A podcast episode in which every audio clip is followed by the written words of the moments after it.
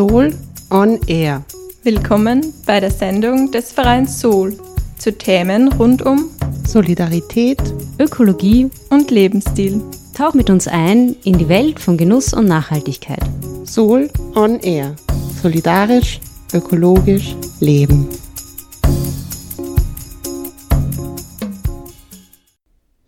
Herzlich willkommen bei der 35. Sendung Soul on Air im Freien Radio Freistadt. Diese Sendung wird vom Verein Soul Menschen für Solidarität, Ökologie und Lebensstil gestaltet. Heute am Mikrofon sind Barbara Hutterer, Lorenz Popp und Tina Wirnsberger. Und für alle, die zum ersten Mal diese Sendung hören, wir beschäftigen uns mit Themen rund um einen solidarischen und ökologischen Lebensstil und gesellschaftlichen Wandel. Anfang Juni fand in Wien das jährliche Soul-Symposium statt. Dieses Jahr stand es unter dem Titel Ich habe genug. Lebensstil und Politik gemeinsam gestalten. Beim Soul-Symposium gab es neben viel Raum für Vernetzung und spannenden Arbeitskreisen auch zwei sehr interessante Vorträge und eine Podiumsdiskussion zu unterschiedlichen Aspekten der Suffizienz. Diese zwei Vorträge und die Podiumsdiskussion könnt ihr in den nächsten drei Folgen von Soul on Air in leicht gekürzter Form hören. In der heutigen Sendung hört ihr den Vortrag von Angelika Zahnt mit dem Titel Suffizienz, eine individuelle und politische Herausforderung. Angelika Zahnt arbeitete lange wissenschaftlich unter anderem zu diesem Thema und seit 2007 ist sie Ehrenvorsitzende des BUND, Bund für Umwelt und Naturschutz Deutschland, Friends of the Earth Germany.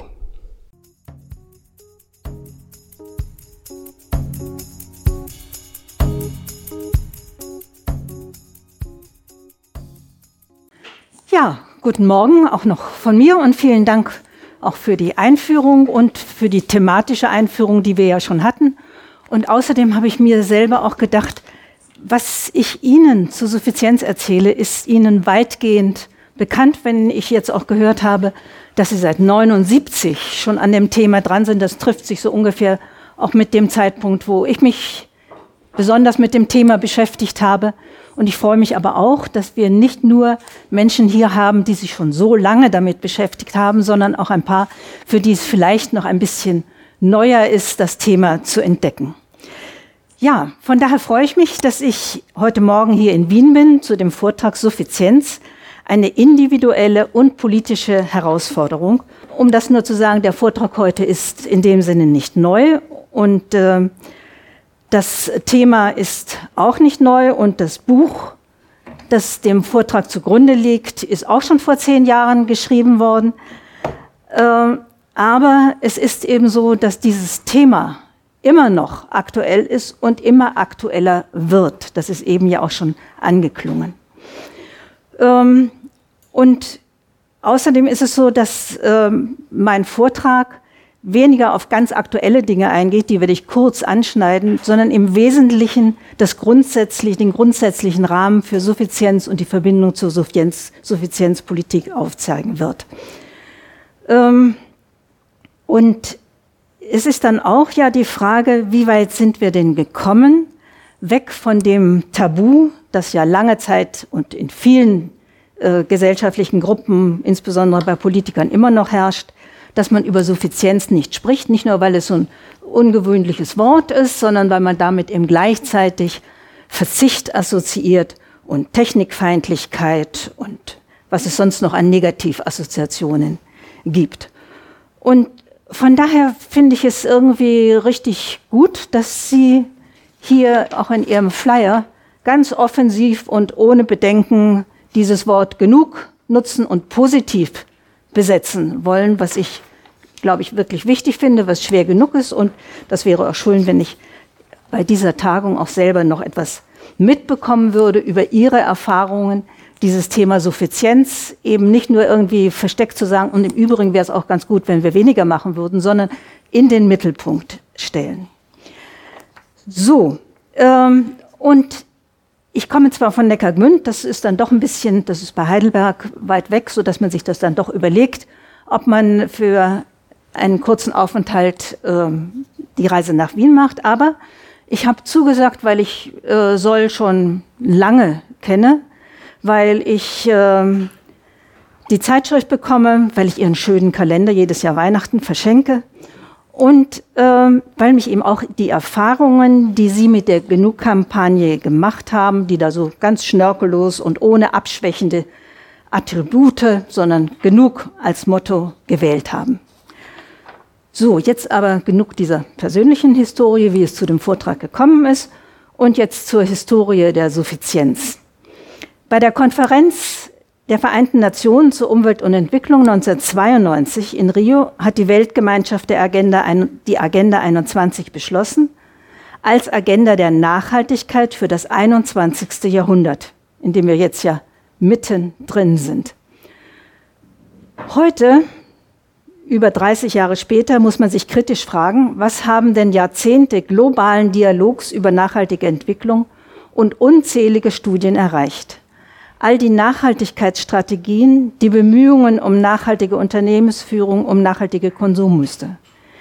Wie können wir die politischen Ziele der Pariser Klimakonvention von 2015 und die Sustainable Development Goals überhaupt noch erreichen? Und da kommt jetzt immer so dieser Einschnitt, wo ich sage, das, was vor 30 Jahren noch relativ neu war und geschockt hat, das ist heute sozusagen Gegenwart und ständig zu erfahren. Klimakrise, Artensterben und Rohstoffkrise werden bei uns zunehmend spürbar und sichtbar. Und die Prognosen werden immer dramatischer. Die Hoffnung der vergangenen Jahrzehnte mit technischem Fortschritt, Innovationen und Effizienz ließe sich beides vereinbaren, nämlich Ressourcen und Energiesparen und zugleich wirtschaftliches Wachstum, das innerhalb der planetaren Grenzen bleibt, diese Hoffnung hat sich als illusionär herausgestellt. Das wirtschaftliche Expansionsprogramm lässt sich ganz offensichtlich nicht mit dem nötigen ökologischen Reduktionsprogramm zusammenbringen. Das grüne, ökologische, nachhaltige Wachstumsmodell, in Anführungsstrichen, das durch Effizienz die Nachhaltigkeitsziele einhält, gibt es bisher nicht. Aber die Frage bleibt und immer drängender, wird immer drängender, wie können wir die ökologischen Belastungen reduzieren und die Lebensgrundlagen langfristig erhalten? Und von daher auch wieder der Bogen, wir brauchen eben neben der Effizienz auch die Suffizienz. Das war eine Zeit lang völlig aus dem Blick. Man hat nur auf die Effizienz gesetzt. Und man muss sagen, man kann sagen, dass es in puncto Effizienz in den vergangenen Jahrzehnten auch große Fortschritte gegeben hat. Effizientere Produktionsprozesse und effiziente Produkte haben sich etabliert, sodass viele Produkte jeweils für sich genommen weniger Energie und Ressourcen verbrauchen und weniger Schadstoffe ausstoßen. Das nennt man dann die relative Entkoppelung vom Bruttoinlandsprodukt. Eine absolute Entkoppelung wäre erreicht, wenn bei einer steigenden Menge von Gütern und Dienstleistungen, also bei einem steigenden Bruttoinlandsprodukt, die Umweltbelastung trotzdem insgesamt absolut zurückginge. Und das nennt man dann auch die absolute Verringerung von Umweltverbrauch. Und diese findet eben bisher nicht statt. Und da muss man sich fragen, warum nicht bei all dem technischen Erfindergeist? Verschiedene Gründe. Effiziente Produkte werden gleichzeitig größer. Man braucht nur an die Autos zu denken oder an die Kühlschränke oder an die Fernseher. Und, oder die effizienten Produkte werden intensiver genutzt. Zum Beispiel mit dem sparsamen Auto wird mehr gefahren. Oder es werden mehr Geräte dieser sparsamen Variante wie Fernseher und LED-Lampen angeschafft. Und es gibt in jedem Zimmer einen Fernseher und in jedem Garten gibt es eine abendliche Festbeleuchtung. Oder auch die andere Variante, das durch Effizienzmaßnahmen eingesparte Geld wird dadurch wieder aufgebraucht, indem man sich andere Produkte kauft. Also von daher der Konsum auch nicht dadurch verringert wird. Unter anderem hat diese Effizienz auch deswegen eben nichts gebracht, weil eben neben dem, der Technik auch andere Verhaltensweisen nötig sind, sodass mit effizienten Produkten auch klug umgegangen wird. Und ein weiteres wichtiges Argument, was selten genannt wird, ist, dass äh, Effizienzmaßnahmen kaum zum Schutz von Biodiversität beitragen. Das kann ich nicht mit Technik äh, irgendwie ausgleichen. Es ist also, Fazit nochmal, für Sie schon lange Überzeugung, es ist ein anderer Lebensstil nötig, der auch das Genug die Suffizienz kennt und Suffizienz kommt vom Lateinischen suffizere und wird übersetzt mit genügsam, bescheiden, im Rahmen bleiben und sich selbst Grenzen setzen. Und der Begriff der suffizienten Lebensstile betrifft zum einen den ökologischen Aspekt, dass Lebensstile so genügsam und maßvoll im Hinblick auf materielle Ansprüche sein sollten, dass die ökologischen Grenzen eingehalten werden. Suffizienz steht aber auch für einen Lebensstil, der für den oder die Einzelne das rechte Maß hat, das als ein gutes Leben empfunden wird. Und unter dem guten Leben kann man individuell ganz unterschiedliche Lebensentwürfe verstehen, die aber eines gemeinsam haben, dass sie mit globaler und langfristiger Verantwortung verbunden sind. So, das war jetzt mein Plädoyer, weshalb wir Suffizienz brauchen. Und jetzt ist aber die Frage, warum brauchen wir Suffizienz Politik?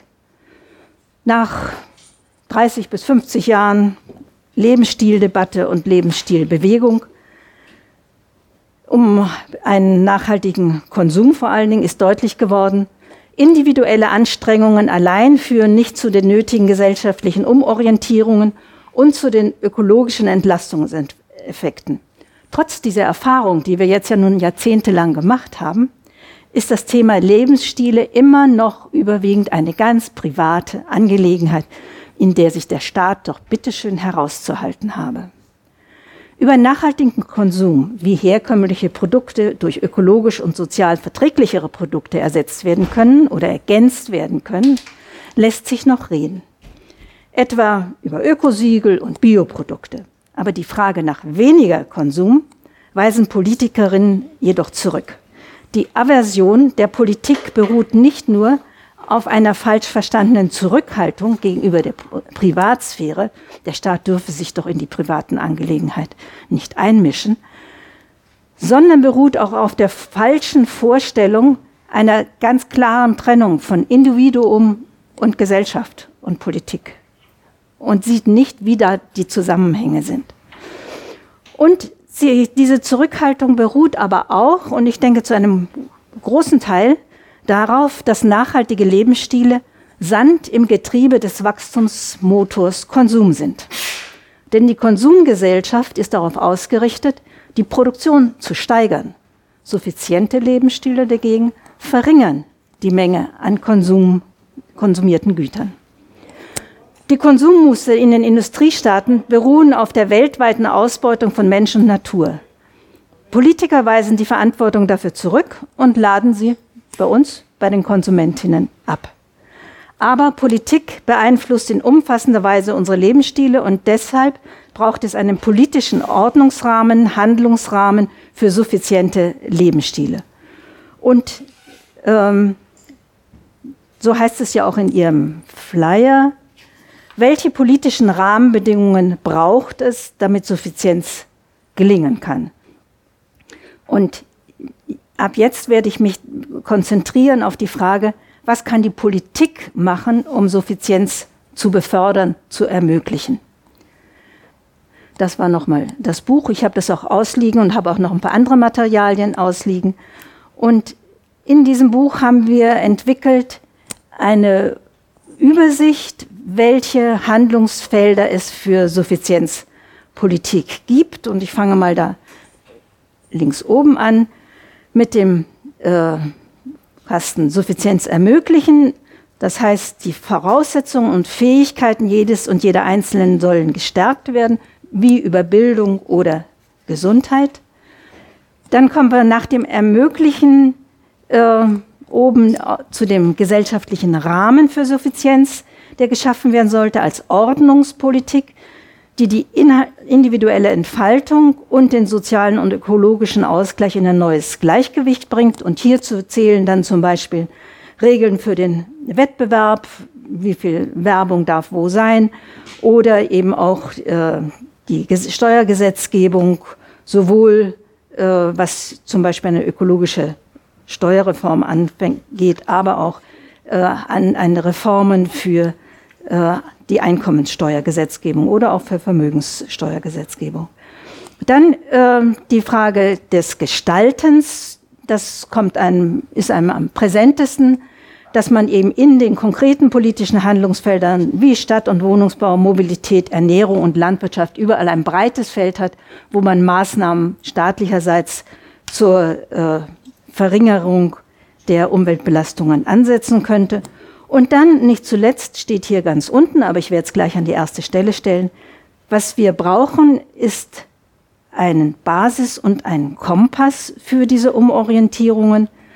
Und diese, dieser Kompass besteht für uns ganz stark in den, und wenn ich uns sage, meine ich immer den BUND, Bund für Umwelt und Naturschutz Deutschland, in diesen vier Orientierungen der vier E's, die Wolfgang Sachs auch schon vor 40 Jahren äh, eingeführt hat, nämlich in der Entschleunigung, in der Entflechtung, in der Entrümpelung und Entkommerzialisierung. Und das sind Maße, die für das rechte Maß für Zeit und Raum, das rechte Maß für Besitz und Markt stehen. Und deswegen möchte ich, weil diese Orientierungen so wichtig sind, weil das nicht nur einzelne Maßnahmen betrifft, sondern die ganze Haltung, die ganze äh, ja, Philosophie, die hinter Suffizienz steht, noch mal kurz erläutern.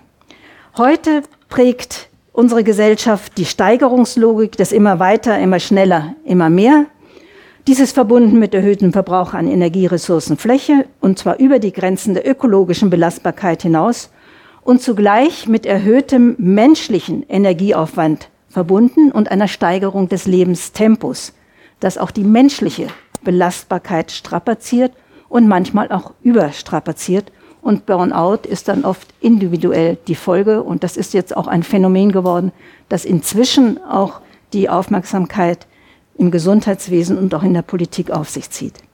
Wir wollen dieser Steigerungslogik in den unterschiedlichsten Bereichen etwas entgegensetzen, nämlich die Orientierung am rechten Maß. Und dazu will ich diese Orientierungspunkte noch mal kurz erläutern. Entschleunigung steht für das rechte Maß für die Zeit. Es steht für langsamer, zuverlässiger, für angepassten Rhythmus. Entschleunigung ist angesagt im Alltagstempo, sehr vertraut insbesondere im Verkehrsbereich, in der Arbeitswelt, aber auch in den Produkt, Produktzyklen von Gütern, um zu Qualität und Langlebigkeit zu kommen. Entflechtung steht für das rechte Maß für den Raum. Es geht um eine neue Aufteilung zwischen globalem und regionalem Wirtschaften, entweder zum Beispiel um die Regionalisierung der Lebensmittelproduktion, auch der Energieversorgung, um regionale Wertschöpfung durch Handwerk, Mittelstand und regionale Banken und es geht hier eben auch um eine ökologische Steuerreform, die die Transportpreise verteuert und damit den notwendigen ordnungspolitischen Rahmen setzt. Entrümpelung steht für das rechte Maß für den Besitz, für ein einfacher und weniger, für das Genug. Aber hier geht es nicht allein um das individuelle Entrümpeln, für das es viele Ratgeber gibt und sogar schon professionelle Unternehmen, die sie beraten, was sie denn machen, wenn sie ein Produkt in die Hand nehmen und eigentlich nicht wissen, ob sie es wieder zurückgeben, sondern da ist jemand da, der sie wirklich intensiv befragt, ob sie das wirklich noch brauchen und dann sie bestätigt darin, es vielleicht doch wegzugeben. Also das ist da nicht gemeint, sondern eher um einen politischen Vorsorgeansatz, nämlich Gerümpel gar nicht erst entstehen zu lassen. Dazu zählt, Güter langlebig und reparierbar zu produzieren und eine Kultur des Reparierens zu etablieren zum Beispiel in Repair-Cafés oder Häusern der eigenen Arbeit. Und politische Ansätze zur Reparierbarkeit von Gütern in der EU oder wie in Österreich war ja mal Vorreiter dabei mit dem Reparaturbonus. In Schweden gab es ihn schon ein bisschen früher, aber trotzdem, der hat ein Stück weit ein positives Image in der Szene für Österreich erreicht. Das hat sich nämlich sehr schnell verbreitet, dass es das dort gibt und dass wir sowas auch brauchen. Haben wir noch nicht. Entkommerzialisierung steht für das rechte Maß für den Markt. Es soll der zunehmenden Kommerzialisierung aller Lebensbereiche entgegenwirken wirken und den Wohlstand jenseits des Marktes, jenseits der Güter mit einbeziehen. Das bedeutet in der Bildungspolitik, und Sie sehen, dass es immer wieder diese Verbindungen gibt zwischen den unterschiedlichen Bereichen, dass ich eben Bildung brauche, um dann eben auch weniger abhängig zu sein von dem Konsumdruck. Und die Bildungspolitik soll den Menschen eben auch zu einem Glück jenseits des Konsums befähigen. Und es bedeutet eben auch, öffentliche Einrichtungen wie Büchereien, Sportplätze und Turnhallen zu erhalten. Bei uns ist der Trend eher, das zu reduzieren und auch neue Einrichtungen zu schaffen, wie das jetzt die Commons-Bewegung auch versucht. Das äh, bedeutet auch dann Autos, Gärten und Werkzeuge gemeinschaftlich zu nutzen und das ehrenamtliche Engagement zu fördern. Das sind also jetzt die Orientierungsmaßen, äh, Orientierungspunkte, die ganz unten da stehen. Und äh, jetzt möchte ich gerne auf die politischen Auswirk Ausführungen kommen oder die politischen äh, Instrumente, die dahinter stehen, die ich schon ein Stück weit zwischendurch angeschnitten habe. In die die Bildungspolitik kann den Wert des Besser, anders, weniger individuell erfahrbar machen. Sie kann handwerkliche und künstlerische Fähigkeiten vermitteln. Fähigkeiten zu sozialem und politischem Engagement. Das ist auch wichtig, dass man dieses erlernt, möglichst schon im Kindergarten, in der Schule. Fähigkeiten zum Naturerleben und zur Selbstversorgung.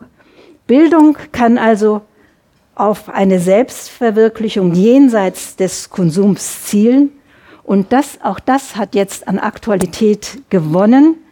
Und zwar aus einem sehr schlichten äh, Grund, weil die individuellen materiellen Möglichkeiten, seine Wünsche zu befriedigen, auch ein Stück weit in diesen Krisen abgenommen haben. Von daher besinnt man sich auch wieder, was sind die eigenen Fähigkeiten, Wünsche zu erfüllen.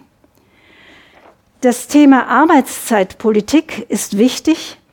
Und hier ist wichtig zu sagen, dass unter Arbeit nicht nur Erwerbsarbeit zu verstehen ist, sondern auch die informelle Arbeit, die Hausarbeit, die Familienarbeit und das Ehrenamt und die Eigenversorgung. Also das ganze Spektrum vielfältiger Tätigkeiten. Und hier gilt es als politische Maßnahmen, was dann aber stärker Aufgabe von Gewerkschaften und Unternehmen ist, die Arbeitszeiten zu verringern und flexibler zu gestalten und mit Homeoffice auch die Arbeitsorte und die Erwerbsarbeit und Care-Arbeit gleichmäßiger zu verteilen. Die schafft die Voraussetzungen für vielfältigere Lebensentwürfe und für eine zufriedenstellende Work-Life-Balance. Auch hier, das ist ja noch gut in Erinnerung, hat die Corona-Krise die Möglichkeiten für Homeoffice sozusagen schlagartig erhöht was früher nur ein mühsames individuelles Aushandeln bedeutet hat, ob ich vielleicht einen Nachmittag von zu Hause aus arbeiten kann, weil ich auf die Kinder aufpassen muss oder sonst was vorhabe. Dann Gesundheitspolitik ist ein wichtiger Faktor, denn Gesundheit ist ein entscheidender Faktor, damit ich etwas als gutes Leben empfinden kann und praktizieren kann. Politik muss den Rahmen für ein gesünderes Leben gestalten, über die allgemeine Grundgesundheitsversorgung hinaus was also die Infrastruktur angeht und das nötige Personal, auch im individuellen Bereich durch eine Vorsorgepolitik für gesunde Ernährung, für genug Bewegung, für weniger Stress durch im Alltags- und Arbeitsleben und ganz wichtig, Armut und Arbeitslosigkeit sind ein sehr hohes Gesundheitsrisiko. Und das sind politische Ansatzpunkte, wie ich äh, etwas für Gesundheit von vielen machen kann. Und schließlich ist der eine, ein weiterer Ansatzpunkt die Verbraucherpolitik, die ja bisher darauf ausgerichtet war, am Wohlergehen, am materiellen Wohlergehen der hiesigen Konsumentinnen und Konsumenten. Ähm, ich wurde also beraten, welches Auto ich kaufen soll oder welcher Bausparvertrag der günstigste ist. Also das waren alles Dinge, die nur mich und meine Wünsche hier betroffen haben sondern Verbraucherpolitik und Verbraucherberatung muss auch die Herstellungsbedingungen in der gesamten globalen Lieferkette mit berücksichtigen. Dafür gibt es jetzt zum Glück ein Lieferkettengesetz, das aber noch wesentlich verschärft werden muss und verbindlich gemacht werden muss. Ähm, und wenn wir dann eine Umorientierung haben von der vielgescholtenen Wegwerfgesellschaft zu einer Gesellschaft, die eben anders umgeht mit den Produkten und eben dann auch mit einem weniger an Produkten. Verbraucherpolitik muss gleichzeitig Lösungen dafür finden, mögliche Preissteigerungen für Einkommensschwächere zu kompensieren. Und eine neue Aufgabe für Verbraucher, Verbraucherberatungen liegt in der Information über neue Nutzungsformen wie Tauschringe, Carsharing oder gemeinschaftliche Wohnprojekte. Weil das jemand ist, das bei denen überhaupt nicht vorkommt, weil es ja nur darum geht, welche Produkte kaufe ich.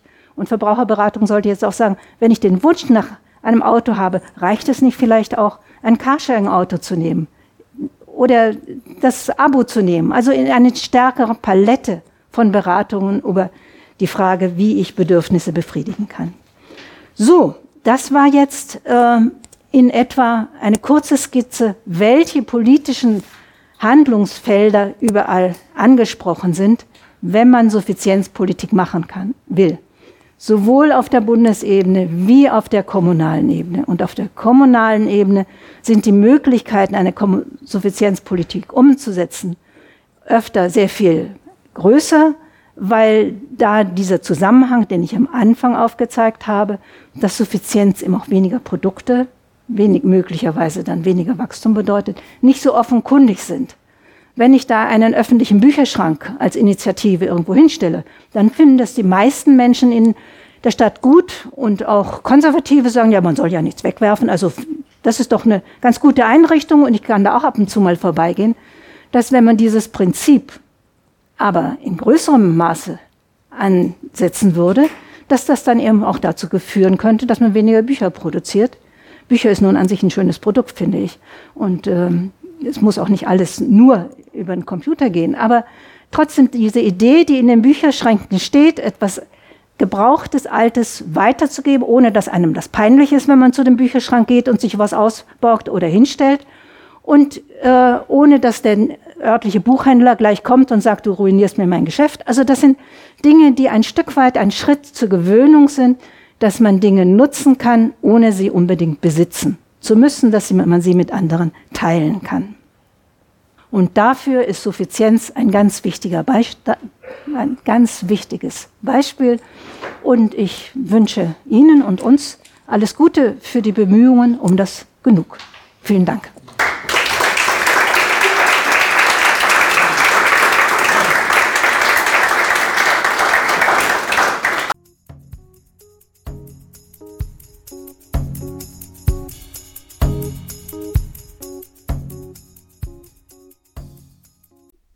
Dies war der Vortrag mit dem Titel Suffizienz, eine individuelle und politische Herausforderung, den Angelika Zahn beim diesjährigen Sol-Symposium gehalten hat. Sie gibt uns einen guten Überblick über das Thema Suffizienz und zeigt auf, was es für mich als Individuum bedeutet, aber auch, welche Handlungsspielräume eine Suffizienzpolitik hat.